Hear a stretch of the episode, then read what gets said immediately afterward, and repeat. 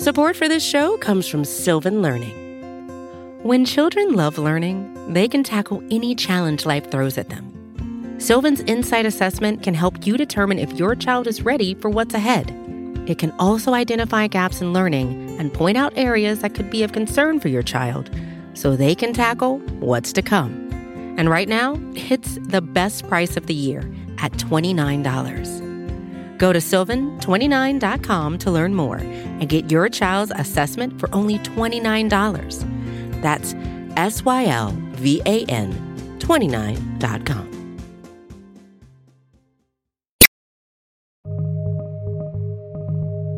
You're clutching with both hands to this myth of you and I. Our whole brokenness is because of this.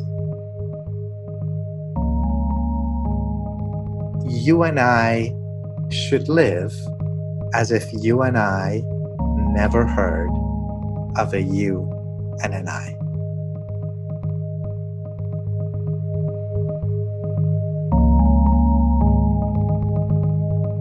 Hi, I'm Sigal Samuel, co host of The Way Through. This summer, my colleague Sean Illing and I are taking turns talking to spiritual leaders and philosophers who can help us navigate all the really hard stuff going on the pandemic, the economic collapse, the racial injustice, all of it.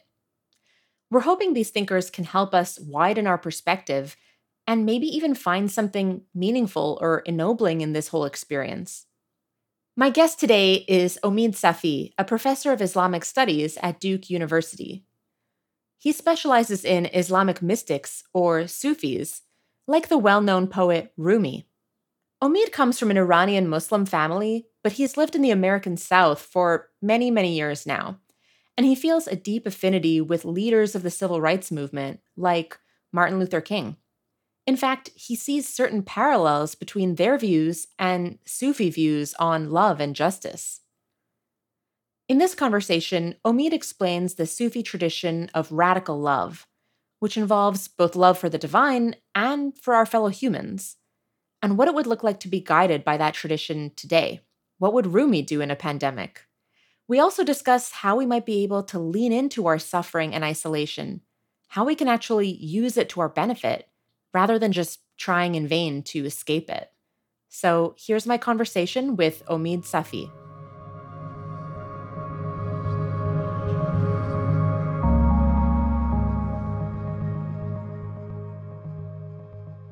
Professor Safi, thank you so much for joining us on this podcast. It's lovely to have you, and I'm really excited to have you in particular because you're a professor of Islamic studies, and in particular, you study mysticism, including the mysticism of Rumi, the famous, beloved Sufi poet. Um, and I love these texts so much. So I'm really excited to get to chat with you.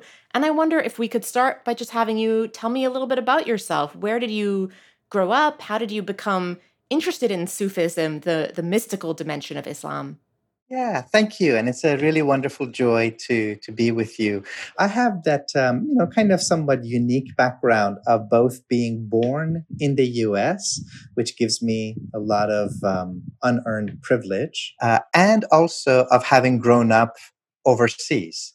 So I was born in Florida, but then my family, um, both my mother and my father, Ali and Puran, are Iranians and they decided that uh, Iran was a great place to raise children. Uh, so we went to Iran when I was one, and we lived there until I was uh, about 15 years old. At which time we moved back to the United States. Um, so I have the experience of being both a born US citizen and an immigrant. And sort of that double perspective, kind of in some ways, has always mm-hmm. shaped a lot of my outlook and Iran was a wonderful place. We had lots of family, a very loving, close, tight knit family.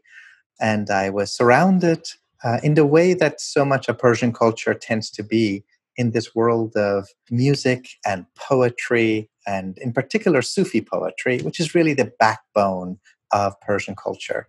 So, you know, figures like Rumi and Hafez are the anchors of what most Iranians think of as as their cultural background.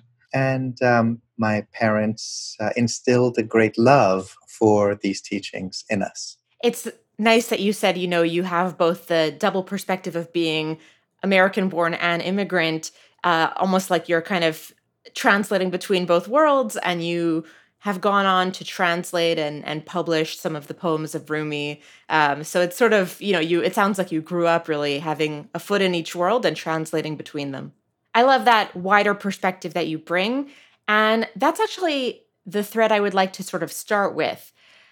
For me personally, my favorite Sufi is Ibn al Arabi, 12th century Spanish Sufi uh, who I grew up studying with my dad. My dad is a former professor of mysticism. Wow. Um, it was a very interesting upbringing, let me tell you. Um, so I wanted to just open up this conversation for the listener who maybe is not coming from a Muslim background, maybe has not heard Sufi words before, just to give a taste and to say there's something very universal here. There's a universalist spirit which makes these teachings really open to everyone. So, everyone, no matter their background, should feel free to kind of come and listen and feel welcomed into the conversation. So, I'll read just a short uh, paragraph from Ibn al Arabi. This is my favorite poem of his. He says, My heart has become capable of every form. It is a pasture for gazelles and a convent for Christian monks, and a temple for idols, and the pilgrim's Kaaba, and the tables of the Torah, and the book of Quran. I follow the religion of love. Whatever way love's camels take, that is my religion and my faith. So I love that. I love that poem. It's I find it really beautiful and for me it picks up on this thread of universalism that I see in Sufism, uh, in the sort of mystical strain of Islam. But I wonder if you were introducing Sufism to someone who's totally new to it, what would you want to tell them about it? Yeah, so I'm first of all, I'm so glad that you shared that particular poem, which is also one of my own favorite ones. Um, when Ibn Arabi says, "I follow the religion of love in the scrolls of the Torah, and the pilgrims around the Kaaba, in the temple," part of what he's doing is that he is going deep into the root of uh, the Islamic tradition, and there, the word for heart is qalb, which means transformation. And the idea that Ibn Arabi plays with is that it is not the head or reason that can perceive God, but it is rather the heart. And any understanding of the divine has to be perpetually dynamic and in need of transformation. So, what some other mystics might call the God ideal should never be frozen. It should never be static. And the minute that it does, it is no longer God, it is an idol. And yes, maybe we can read the Bible and the Quran and other accounts and perhaps um, in a patronizing way um, shake our heads in disapproval at the people who used to worship gods made out of wood and stone. Ibn Arabi and Rumi and the mystics of Islam are teaching us that most people worship a God that is made out of ideas, that they worship a God not as God the real, but rather the conceived, constructed God of beliefs that they themselves have constructed. Uh, Rumi comes out of a deep tradition that we tend to call the path of radical love. It is way beyond simply having fantastic spiritual experiences, though one will. It is way beyond avoiding pain and torment and perhaps even hellfire, though hopefully that's a nice side effect. And it's beyond the concern for salvation and heaven. It is to be in love with the beloved. It is love the gardener more than the garden. Um, and I think that tradition of radical love is not something for the museums. This is a living tradition that continues right down to our own age. It sounds like there is just this real desire to become one with God, to be so close with God that you're almost indistinguishable. And I think we'll come back to these ideas a bit later of union with God, of the desire to avoid suffering. I want to, for now, bring us right down to earth, right into the present moment, and concretize all this a little bit. I like to do these sorts of thought experiments. I like to think about historical figures and try to imagine what they would do today if they were in my situation.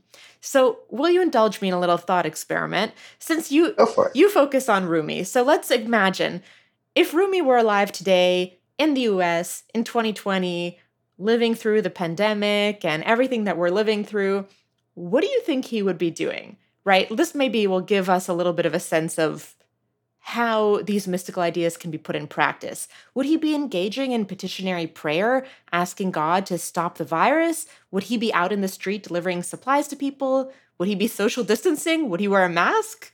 Well, um, I'm, I'm fairly certain that if he were to be in public, that he would be wearing a mask. Uh, first of all, it's just it's cruel and selfish to not wear a mask when you're in public, and uh, it's not just for your own sake; it's also for the sake of everybody else. So let's just get that one out of the way. Um, look, um, we sometimes tend to have this dichotomy that we like to create. Would he be doing prayer, or would he be out on the street? Yes, both and all the above. When where is it ever said that the life of the spirit and the life of bodies have to be divorced from one another?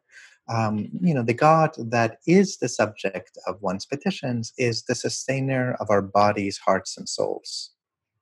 And if you love the folk you care for the folk uh, what sets the path of radical love apart, I think, from so many other traditions, is the very notion that if you claim to love God, you have to love God's creation. You cannot claim to be indifferent to the suffering of humanity and indeed other sentient beings if you claim to be on this path, on this journey. So, the question of suffering, I think, is one of the most important ones. We are so uncomfortable with our own pain, with our own suffering. We don't know how to deal with our own pain. And as a result, sometimes our hearts become hardened and calloused when we hear the cry of another person or another community. And then we um, go right into all the defense mechanisms that we have. And of course, you see this nowadays. You have whole communities of color, black communities in particular, who are on the street picking up on the cry of Eric Garner and George Floyd, talking about how we can't breathe. And you have people responding to that by saying, I don't particularly like the anger in your voice when you're telling us mm-hmm. that you can't breathe. Could you say it, but say it again a little bit nicer? Could you say it in a way that makes me feel a little bit less antagonized right? Um, and these are all the signs of callousness in our heart. We are in those instances not unable but unwilling to confront suffering. The path of love sufis would have been not talking at the people who are hurting and vulnerable, but standing in their midst. I think that's what the message of Rumi and all these mystics would be today to identify suffering, to stand with those who are hurting and vulnerable. Love starts from there. Um, this is not a very popular thing to say. God does have a preferential treatment but it is not for a religion, it is not for a nation, it is not for a race or ethnicity or a gender. It's for the poor. That God is on the side of the weak and the vulnerable. And I think, in the context of the current pandemic, what we see is that this pandemic is disproportionately taking Black lives, people who are low income, people who are, who are experiencing homelessness. So it would seem like, you know, these are the people that an, an ethic of love would demand that we really do our utmost to protect. If that means wearing a piece of cloth over your mouth when you go outside, you know, that's a very small sacrifice to make, presumably, for achieving that. Somehow, among all the countries of the earth, we seem to be almost uniquely unable to rise to this challenge. Not because we lack the resources or we lack the funds or the expertise. Um, I wonder if we lack the care and the love. You know, that reminds me of a really stark contrast that I see between a strand that you find in Sufi thought and a very prominent strand in American thought. In Sufism, just like in the mystical traditions of a lot of other faiths, Buddhism, Judaism, many others, we see a real emphasis on selflessness. And I don't just mean by that, oh, you're being generous. I mean something much more radical, total ego annihilation, right? Getting rid of your notion that you have a bounded self that is separate from others, separate from God. Uh, in Sufism, we have this idea of al fana, right? Becoming completely absorbed in God. Uh, to me, this seems like the polar opposite of American individualism. I think we're in a country that has a very strong libertarian streak where we're almost obsessed with individual liberties. And I wonder if you think that this emphasis on our personal freedom, personal autonomy, actually is getting in the way of expressing solidarity with one another during a pandemic, which is really a situation that demands a more collectivist mindset. Yeah, that's a wonderful question. I, I do think that something about, you know, this um, rugged individualism is certainly um, both real and also at times slightly over exaggerated. I mean, after all, we are the very people who whose whose founding document starts with we the people. It doesn't start with I the person. It's we the people. There's that notion of the peoplehood, the we ness, the us-ness, which is so fundamental. I always, you know, I was um, very blessed in my life to have been loved and mentored by the close friend of Dr. King's, um, Uncle Vincent, Vincent Harding. And uh, he would always take me back to that document and remind me that what that document says is we, the people, in order to form a more perfect union, establish justice. And he's, he would always pause and say, Thank God it never said, in order to form a perfect union, because we were not perfect when we committed genocide against indigenous people. We were not perfect during the years of transatlantic slavery and Jim Crow. We are not perfect now, but the goal is to become just a little bit more perfect today than we were yesterday and to move towards the direction of shaping that perfect union tomorrow compared to today. And how do we do it? Establish justice. And of course, you know, justice is never individual. Mm-hmm. We, we, there's a reason why we call it social justice. It's justice out in society. It's not, I want to get what I can for me. I hear you talking about two notions there's the notion of love, and there's the notion of justice that you brought up. Yeah. And I'm curious how you think and how Sufi thinkers would say these two notions interrelate. Well, you're you're very astute at picking that up. Except they're not two notions. There's one notion, um, and the way that the Sufis talk about it, it was very, it was almost fell out of my chair the first time that I heard Uncle Vincent, Vincent Harding, expressed this because you know here was this 80 year old black Christian uh, elder of the civil rights movement, and it was as if he was reading something out of a Sufi text. Um, just as there is one love, and that the love of God has to flow into love of humanity, that same one love when it's unleashed onto this world, right? The Sufis say um, that love is not an emotion, it's not a feeling, it is the very being of God unleashed onto this realm. It is love that brought you here, it is love that sustains you here. And if you can just get over your ego and merge into this cosmic current of love, that same love is going to deliver you back home. So it's helpful to think of this love as an oceanic wave that pours through you. And when it pours out of your heart out into the public square, Mm-hmm. we recognize it as justice. Right? So you hear Cornel West say this, you hear Vincent Harding and Dr. King say this, Ella Baker and the Student for Nonviolent Coordinating Committee members all said this during the civil rights era. All that we mean by justice is love when it comes into the public square. I love that you're pointing out that love and justice are not actually two separate things, but are kind of part of one wave. There is this Rumi quote that I read in a Coleman Barks translation. I'll caveat that by saying Coleman Barks translations are perhaps more interpretations. He takes a lot of liberties with the text, but with that caveat, there is this one part uh, where Rumi says, What sort of person says that he or she wants to be polished and pure and then complains about being handled roughly? Love is a lawsuit where harsh evidence must be brought in. To settle the case, the judge must see evidence. I find there's an interesting relationship there between love and justice, right?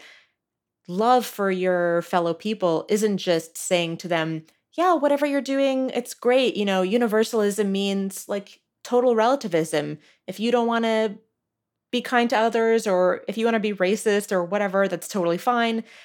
There is this element of judgment. There is this element of criticizing when you see something that you think is wrong or is going to harm other people and being willing to criticize when you see that is is part of justice but that's not separate from love That's right. That's right. Support for this show comes from Sylvan Learning. As a parent, you want your child to have every opportunity, but giving them the tools they need to tackle every challenge, that takes a team. Now more than ever, educational support tailored exactly to what your child needs can make all the difference.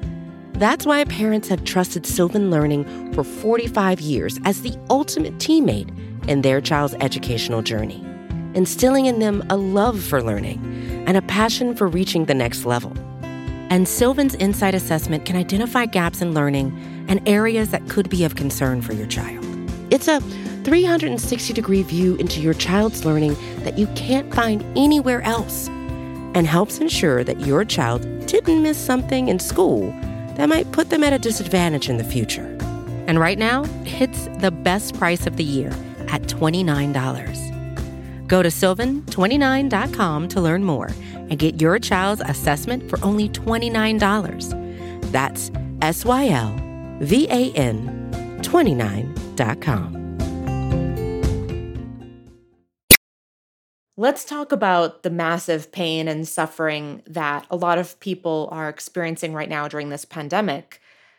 I think a lot of religious leaders and spiritual leaders are responding by trying to offer comfort that aims to ease the suffering. But there's also this really rich tradition in a lot of religions and spiritualities about suffering actually being ennobling if you harness it correctly this idea that pain can actually lead to good things or good internal development sometimes. And I see a lot of this attitude in Sufism. Rumi, in particular, has, I mean, just, I tried to pull out one quote, but there were 5 million. So I kind of gave up because it's everywhere, right? Uh, he says, you know, brother, to be a lover, you must have pain. Where is your pain? Elsewhere, he just says, seek pain, pain, pain.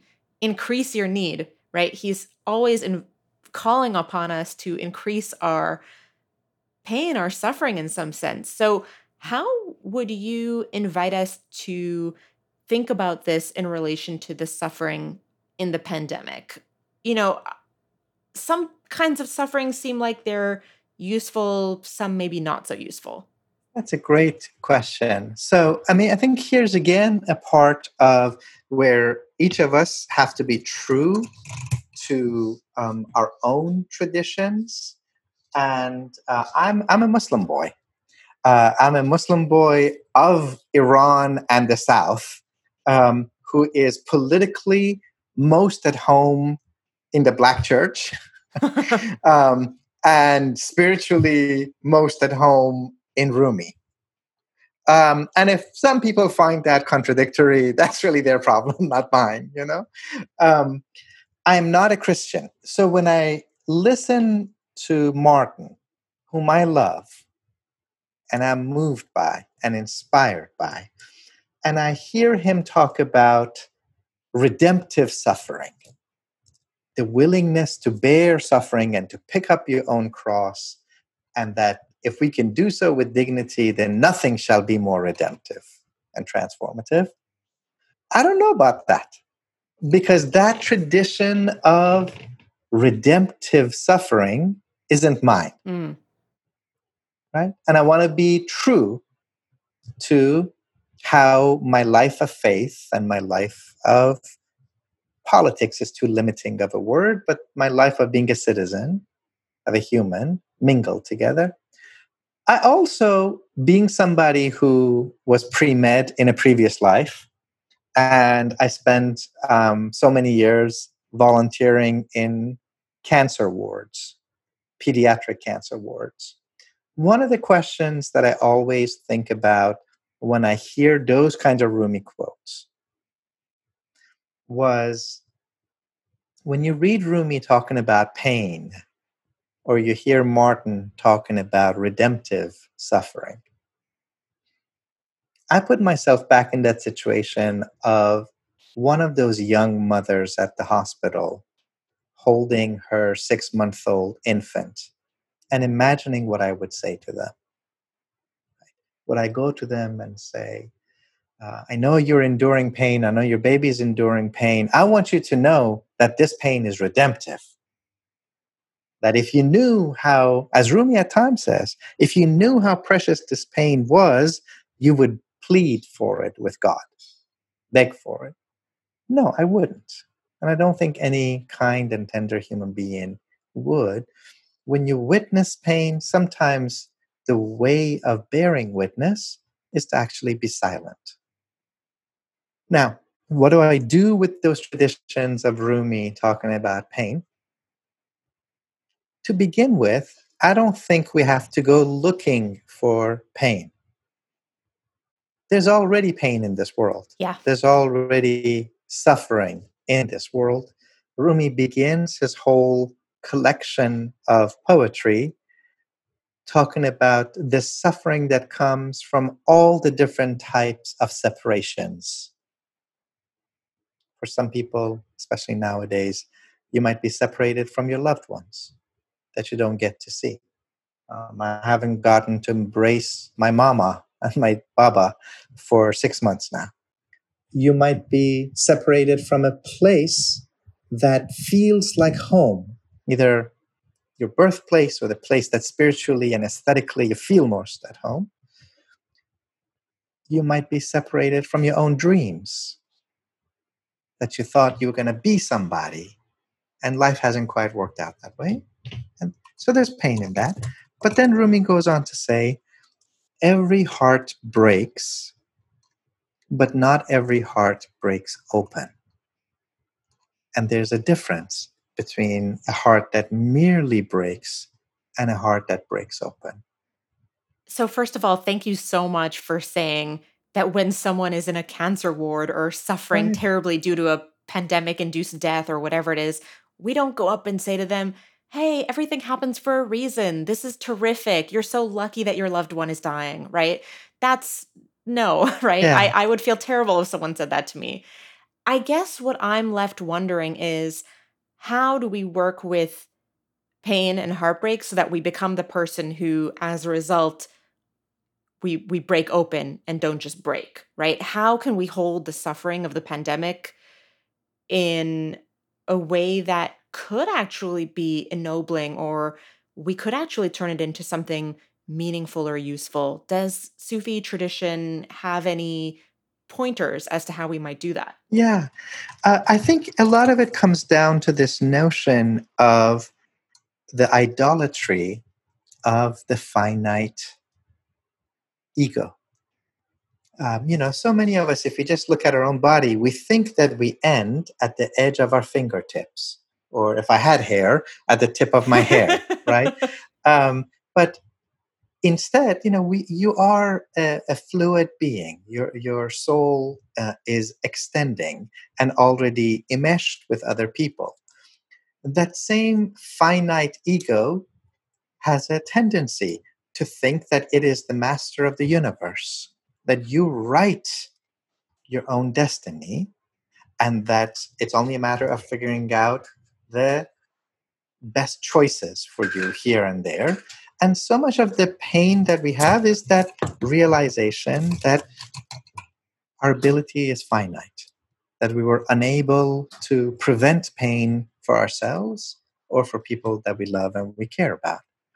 If instead we didn't see ourselves as one bounded self moving through and perhaps bumping up against other finite self, but really saw one life, one soul, one yearning, one living, one love, then the pain and the suffering that we might witness in somebody else and our own pain and suffering would resonate with one another.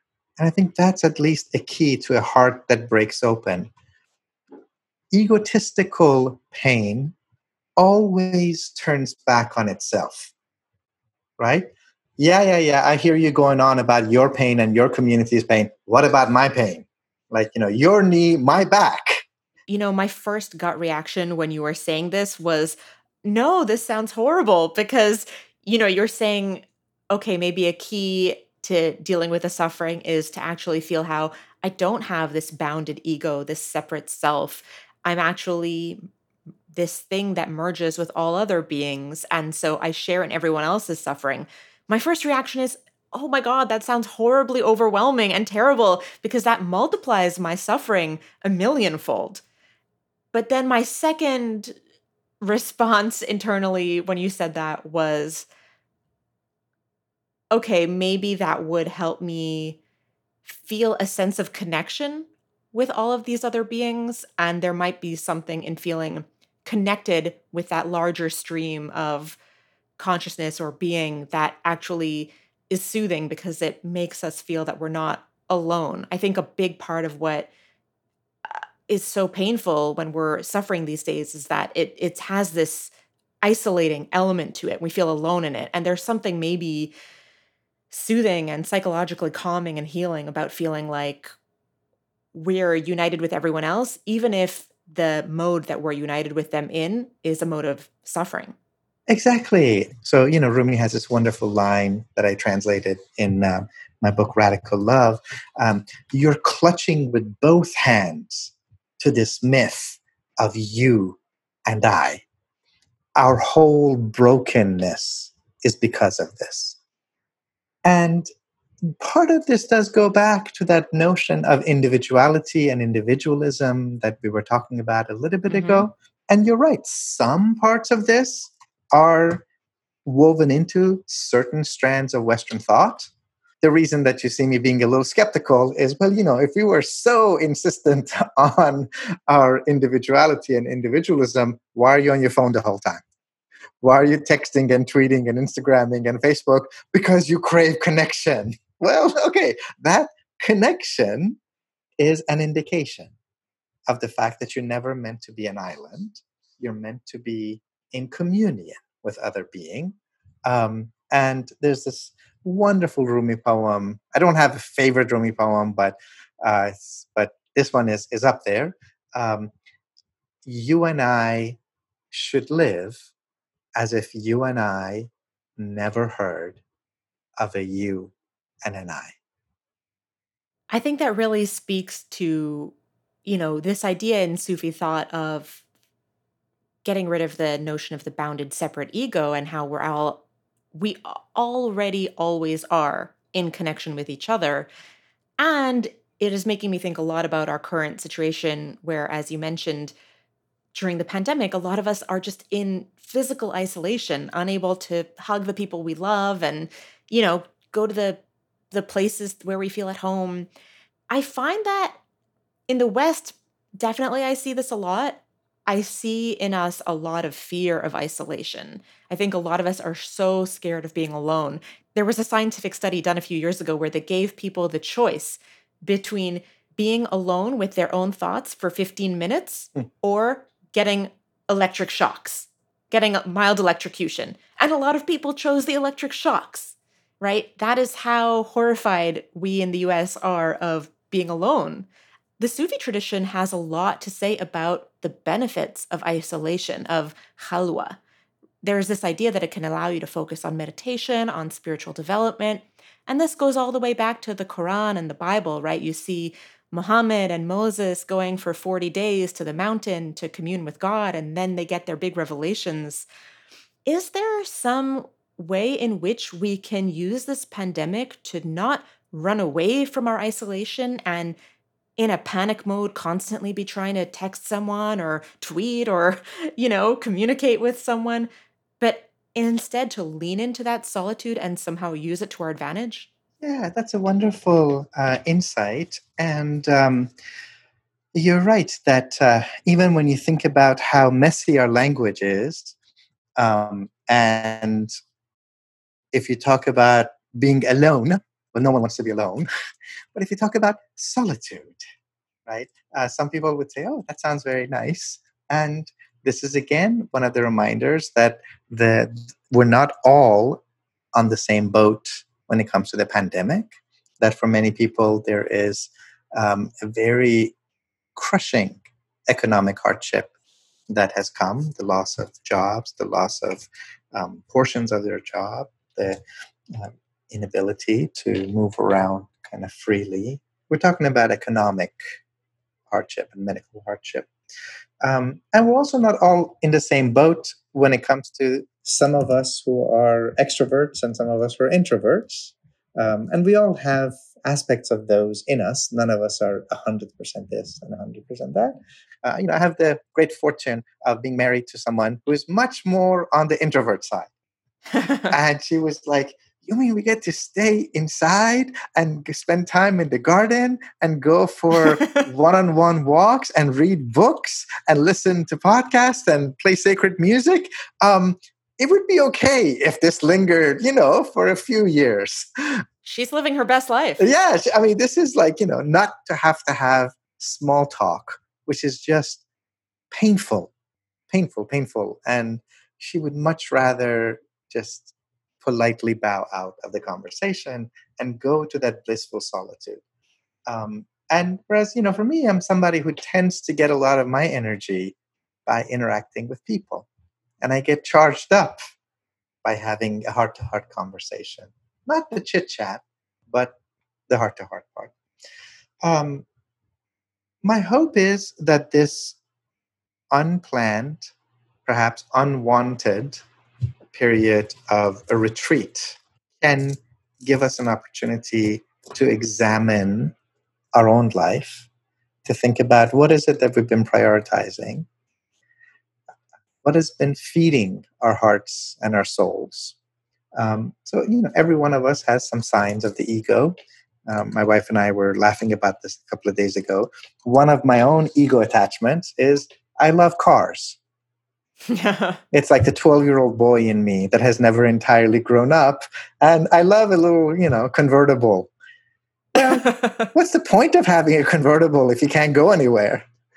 Or if you're not going somewhere as often? It, well, it just seems utterly wasteful. You know what I would really love? To see my mama. I yeah. would love to see my baba. Um, and when you think about Moses and Jesus and Muhammad and the Buddha and Rumi and Ibn Arabi, all of whom did this practice of khalwa, of moving like a wave to a cave or to a mountaintop or to the inward. This wasn't a permanent calling. It wasn't that you would move to a cave, you would go inside to be alone with the one. And then, like that wave, you would come back to the ocean and bring the fruits of that back into society I think that's the part that I would love to see us as a community, as a world community, do this now. And the invitation that I find is helpful for people to do at this point is examine your life and see what is really feeding your soul. you know, so many of us who are attached to our phone devices, um, we start to get really panicky when the battery light on them comes on because it means you only have 20% left, right? And then you like nervously start looking around where's my cord? Where's my charger? Where's the outlet? And if you in those days where you could fly if you're in an airport you try to find with utter futility the one outlet that is still working even if it's like you know right near the bathroom on the floor. You will sit there yes. so that you can recharge I have been that person on the floor near the bathroom. We've all been that person. And by the way, what do airlines have against just putting a hundred of these things like in normal human places? Well, what if your heart had a red battery light? Would we even know where to go to recharge? And that's going to look different for every person. For some of us, it might look like reading Rumi poetry listening to a great podcast, sitting with your mama, embrace of a friend, making love to your partner, going for a walk in the woods, gardening, putting your feet in a cold stream, listening to the chirping of the birds in the morning, or going for a hike up on the mountains, prayer, or yoga. I actually don't particularly care what that practice is that rejuvenates your soul. But I think it is really important to be asking ourselves do we know what it is? And do we know how to locate it? And do we know how to return to it again and again and again until it becomes a practice? Yes. I think that particularly in the West, we are generally in the before times so busy with work, with status chasing, with a lot of these things that distract us from our internal world. Um, and that, or even just for income reasons, make it really hard for us to have time to look at that internal world and find things that will kind of recharge us on a deeper level. Um, so, in one way, uh, like you said, I hope that this pandemic can give can give some of us i think it will be the privileged among us, really, who can afford it, uh, you know, the time to use this isolation as a moment where we can look inward and and reevaluate. You know, am I actually living in tune with my values? Are there some things I would want to change even when the pandemic is over? So there is that period of khalwa of retreat. But I like that you pointed out there is this really dialectical relationship uh, in Sufi thought between khalwa and jalwa, right? Retreating into yourself. Yeah, exactly, exactly. Yeah, and going out back into society. Ibn al Arabi, since he is my favorite, I will read a quote from him. He says, For him whom God has given understanding, retreat and society, khalwa and jalwa, are the same. Mm. In fact, it may be that society is more complete for a person and greater in benefit, since through it, at every instant, one increases in knowledge of God right? So is there is this notion of you want to retreat you want to have this this period of isolation where you're looking inward but that's not the end goal in itself. You don't want to just stay there forever. You want to then ultimately use the wisdom you've gained and the introspection you've gained in that period of solitude to then go back out to other people and be able to see the divine in them and be able to interact with them in a better way that's exactly right. And, and I think, you know, this notion of a khalwa and a retreat is terrifying to so many people. Yeah. Because, um, you know, who knows what you're going to find if you start looking into those unexamined corners of your own soul.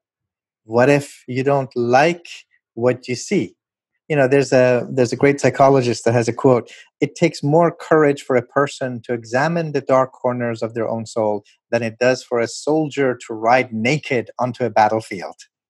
And, and, i love how vivid that sort of is you know?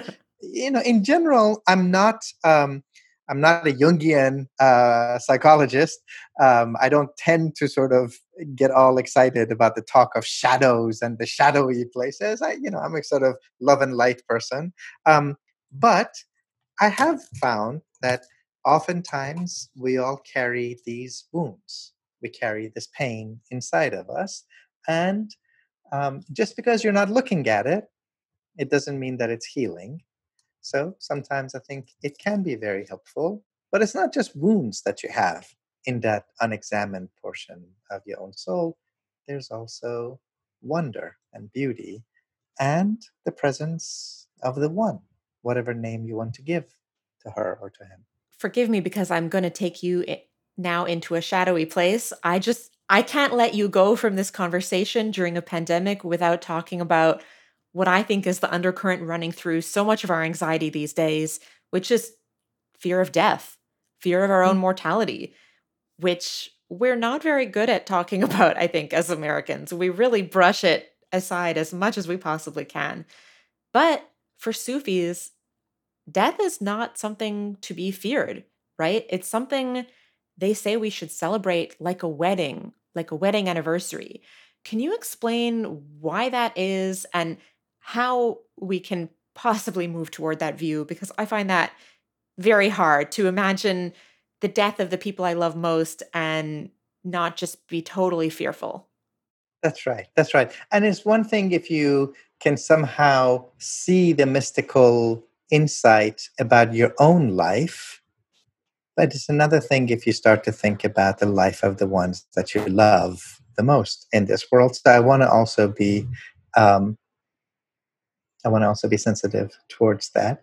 Um, so I think on one hand, you know, yeah, look, if we um, look at the only existence that there is being the life of this world, and that the you-ness and the I-ness is tied to these finite beings, and that when this finite being dissipates, um, Cornel West, whom I love so so much, and uh, I I weep sometimes when he's talking. He talks about when my body becomes the culinary delight of terrestrial worms.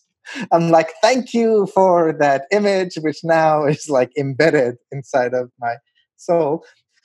But what if instead you come to realize, as the Sufis did, um, there's this wonderful saying um, Ibn Ata'ullah, a North African Sufi. Uh, I think this is saying number 37 or 38 or something in his collection. Um, in the beginning was God, and there was none with him. In the end, there will be God, and there will be none with him. And then this is the part that just goes, blows your mind. And it is now as it shall be then right? What if in this very breath, yes, you exist and I exist and all of the listeners exist, and the multitude, the manyness of existence are like the drops of an ocean. And the ocean is always there, even if the waves come in and the waves go back out. And even if the water evaporates and falls back on the ocean as rain, it's still the ocean. So, if I can sort of come back to that notion of what if the ending of earthly cycle is not an end, but it is the lifting of the veil so that you come to see yourself as always having been inside the divine presence. Um, if I can again go back to Rumi, you know he he talks at one point about you spend your whole life knocking and knocking and knocking at God's door wondering when it will open. My friend you're knocking from the inside. You're already inside the divine presence and you're knocking waiting for the door to open. Um, this world this here and now you're already bathed in god. There is no place outside of God to go because nothing exists outside of God. But coming back to that much more vulnerable place that I think you're trying to have us go to, you're right. There is a sense of fear that is woven into so many of our experiences of death. Not so much about what will happen to me, but what will happen to my loved ones, who will provide for my loved ones, this is why we need a basic guarantee of income and, and universal uh, health care, by the way. it would alleviate some of that pain and some of that anxiety. But what if we came to think about not so much the duration of life, but the quality of our living. Um, I was freaked out recently to realize that my 12 year old baby girl, who is someone that I love as much as I have ever loved anyone on this earth, has a bucket list. Bucket list for 12 year old, right? And I was contrasting that to a conversation that I had with my Baba, with my father. Um, and I was, when he turned 80, and uh, may God give him a long life and may the years be filled with joy, heavenly. Um, I asked him, Baba, for your 80th birthday, what would you like to have done? And he said, nothing. And I said, oh, well, but I mean, you're turning 80 and this is a big deal. And, and he said, um, Omid jan, um, God has already given me the most wonderful companion for life that I've been married to for 50 years. I have four great children. I have wonderful grandchildren. I've spent a life in service to humanity. I've tried never to harm anyone. There is nothing that I would wait for. There's nothing on a bucket list that I have because there's pure gratefulness. I think to live in that sense of gratefulness would certainly, at least for me, remove a lot of the fear that is almost all encompassing uh, in this moment of pandemic. I do think it's true what you said about, at least for me, I find it way easier to come to some okayness with the idea of my own death, but the idea of my family members dying is totally overwhelming to me. Um, there is a, a, poem that I love. Uh, this is in Rumi and the Coleman Barks translation that I'll just read a little part of it. It's called The Sheikh Who Lost Two Sons. Mm. A great sheikh has lost two sons, yet he is not weeping. His family and his wife wonder at this lack of grief. Do not think that I am cold and uncompassionate.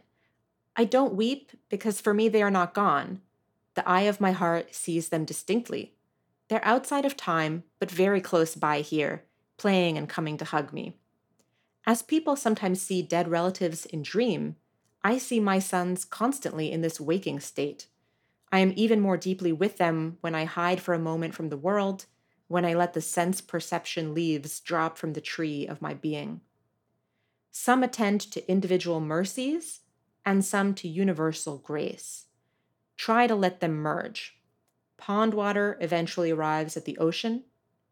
One saint works and lingers in the lakes of personal life, another plays without limits in the sea. So, again, we have that water imagery you talked about where it seems to be offering the speaker of the poem some comfort to imagine yes, we as individuals, we are individual drops of water, but we merge back into this bigger sea that's an idea that when I was younger, I really hated because I don't like the idea of my loved ones losing their particularity and after death being unable to advise me and speak to me with that particularity of their unique themness. But as I get older, I find myself a little bit more liking that idea actually because it can mean that this sort of condensation. They I almost imagine them becoming a mist that permeates my whole world. And then they're not just localized in one particular body, in one particular city, but they can kind of be everywhere uh, around me, like this kind of watery mist. Um, and that is comforting. Every cell in your body is is being changed. So are your memories so are your thoughts or your emotions. So our whole being is always undergoing this transformation anyway. Death is perhaps just a slightly more dramatic version. right, right. I like the idea of transformation, just reframing death as transformation. You know, Rumi says, What is a miserable seed when spring comes, that its seedness should not be annihilated for the sake of a tree? I like that image, right? That's um, really powerful. That's yeah. really powerful. And you know, he he says um, everything that you put in the soil grows. Why are you so afraid of when you're going to put me in the soil? Yeah. It's a point of view that I aspire to to hold in my mind. I definitely do not always manage to have that point of view. Um, We're all um, trying, yeah. yeah. I'm very I'm mindful of your time and that we've been with you a while. Um, may I ask you one last question if you have a moment? By all means. Okay. Just thinking of that wider perspective. What happens if we look at the pandemic from the point of view of being, capital B, from a 30,000 foot view? When we take this wider perspective, is all the death and suffering due to this pandemic at some level meaningless? Or is each individual one of us extremely precious still? Or is it somehow both at the same time? What would your favorite Sufis say to that? I, I don't know of any favorite Sufi who would ever um, say that, you know, from the 30,000 feet point in the air, um, that all of this is meaningless. And I don't know of a God, and I surely don't worship a God for whom suffering and birth and death and joy and tears are meaningless. Um, the God that I know is a both and.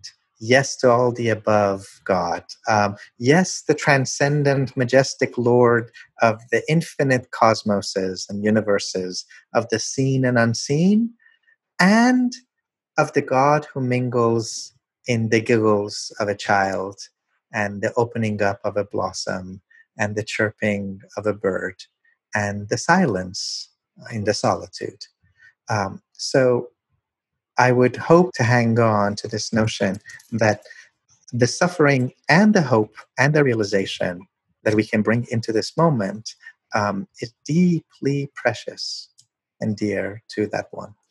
Thank you so much. Um, that was beautifully put. I really appreciate all that you've shared with us. I found it very helpful for me personally. I hope our listeners will too. And if you want to tell our listeners if they would like to find you more of your work, where can they find you? Oh, sure. Uh, it's quite easy to find some of these teachings. Um, so, if they enjoy um, listening to things or perhaps even watching them, uh, I've set up an online platform that's called Illuminated Courses. Um, they can just go to www.illuminatedcourses.com. The first one is on Rumi, and then the second one is on Martin Luther King and Malcolm X. Um, and if they enjoy reading, then there's a book that I have of Rumi poetry as well as the teachings of some of these other Sufi sages called Radical Love. Fantastic. Thank you so much, Omid. I hope the listeners check those out. And it was a pleasure for me to talk to you. I appreciate it. Listeners, thanks so much for joining us. If you liked today's episode, make sure to catch the next ones by subscribing on Apple Podcasts or wherever you listen and please share this with your friends and family. If you have feedback about this podcast, I'd love to hear from you. You can send me a message on Twitter at Sigal Samuel. Our producer is Jackson Bierfeldt. The show is edited by Albert Ventura. Our executive producer is Liz Nelson. And this show is part of the Vox Media Podcast Network. Visit vox.com slash podcasts to find more of our shows.